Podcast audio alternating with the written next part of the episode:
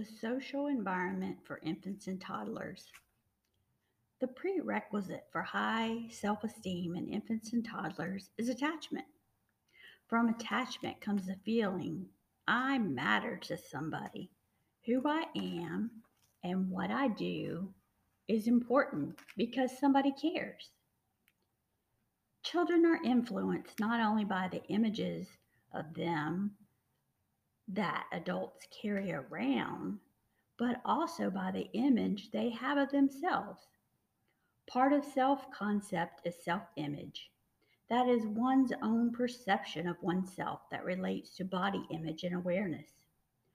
Body awareness is a major task of infants and toddlers and grows as their motor skills develop. As they learn what capabilities their bodies have, they develop an image of themselves. As children develop competence, their self concept expands. They take pride in accomplishments. Thus, the thrust for independence and the development of self help skills relate to body image and the growth of self concept. Cultural identity is also a part of self concept. The culture or cultures we come from influence every detail of our actions of our lives, including how close we stand to people, where and when we touch them, gestures we make, what we eat, how we talk and think, how we regard time and space, how we look at the world. The goal in multicultural education is to help children appreciate their own culture and cultural differences. Careful attention to home language promotes healthy development. What does matter when you care for, for children from a different culture that is different from your own is that you listen to what their parents want for them in their day to day care. This means discussion of caregiving practices. Gender identity. This is also part of self concept. Most children are aware quite early whether they are a boy or girl, and their feelings about their gender influence how they perceive themselves. Adults influence children's ideas of how they're supposed to be according to their gender and this influence starts pretty early. Offer both the boys and the girls you work with a broad view of gender roles. First, be aware of treating boys and girls differently. Do you offer more support and sympathy to girls when they get hurt and expect boys to tough it out? Do you offer girls dolls and boys blocks? Second, model expanded gender roles. If you're a woman, have you tried to fix something in the classroom? Or do you just put it aside and say, I don't know how to do that? Third, avoid exposing children to media messages that teach narrow gender roles. Find books and pictures that show strong, capable women as well as nurturing men in a variety of occupational roles. Finally, avoid linking occupations to gender. Remember to say police officer rather than policeman. Say firefighter rather than fireman. The way you guide and control behavior can influence children's ideas of feelings about themselves. Much of what is appropriate discipline for infants and toddlers comes naturally through meeting individual needs in a timely fashion and through setting up an environment that is appropriate to their age level. However, you do have to protect the children from hurting each other. And sometimes you do have to prevent them from ruining toys and furniture by banging, chewing, and throwing. You can do this using a strategy called redirection. You redirect the child from what he shouldn't be doing to something similar that is okay to do. For example, if a child is throwing a toy car, give her a ball to throw. The closer the action is to what she's already doing, the easier it is to redirect. Redirection is more about using the energy in a, an acceptable rather than an unacceptable way.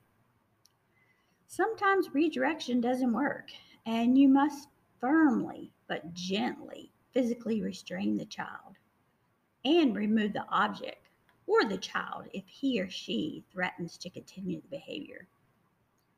You do need persistence because older infants and young toddlers continually test limits. The way to preserve their good feelings about themselves, as well as their sense of power, while you enforce these limits, is to avoid shaming, belittling, blaming, or criticizing them.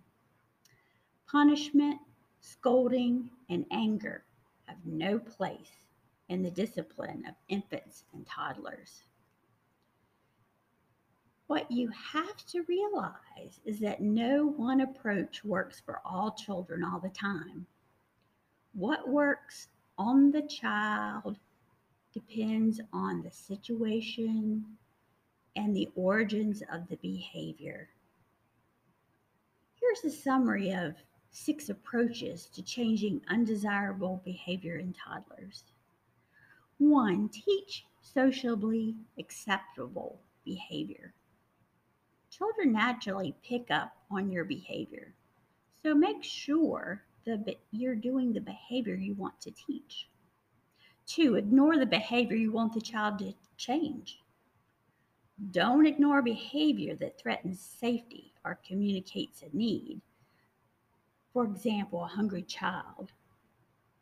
Three, pay attention to behavior that is sociably acceptable. Make a fuss if they're doing a desirable behavior. Four, restructure the situation. Perhaps there's too many choices of things to do, or maybe not enough. Maybe two children need to be separated for a while. Five, prevent harmful behavior from happening. Stop the hitting before it occurs.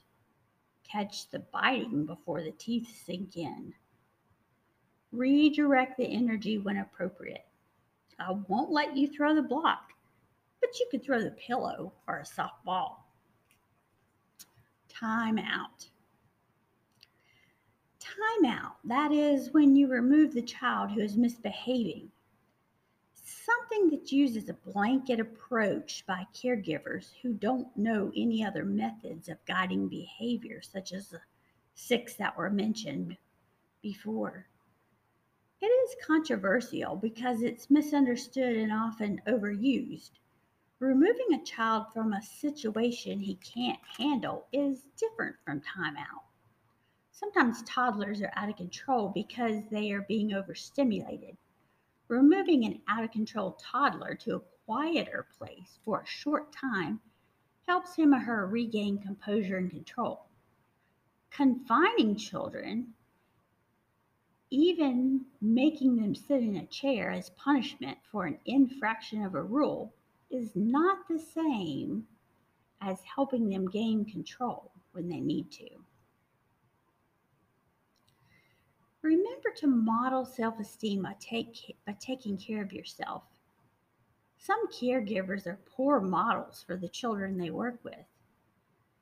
This job demands high self esteem. Children need to be around adults who see themselves as worthy, who respect and care for themselves. First, take care of your needs, eat right and exercise, pamper your body, Maybe take a swim or a hot bath, a walk, or whatever you enjoy most. Feel your feelings, don't ignore them. Nurture your social life, build relationships. Second, learn to be assertive. Say no when appropriate. Third, learn conflict management. Negotiation and mediation skills are important. Fourth, learn time management. Fifth, find ways to explain the importance of your job so that you can be proud of it. People who rear children are people responsible for the future of the country. And finally, play. Play renews energy and brings out a creative spirit. Caring about each child that you care for and taking care of yourself are important. The social environment is as important as the physical environment and contributes to emotional well being and socialization by supporting infants and toddlers' identity formation and attachment.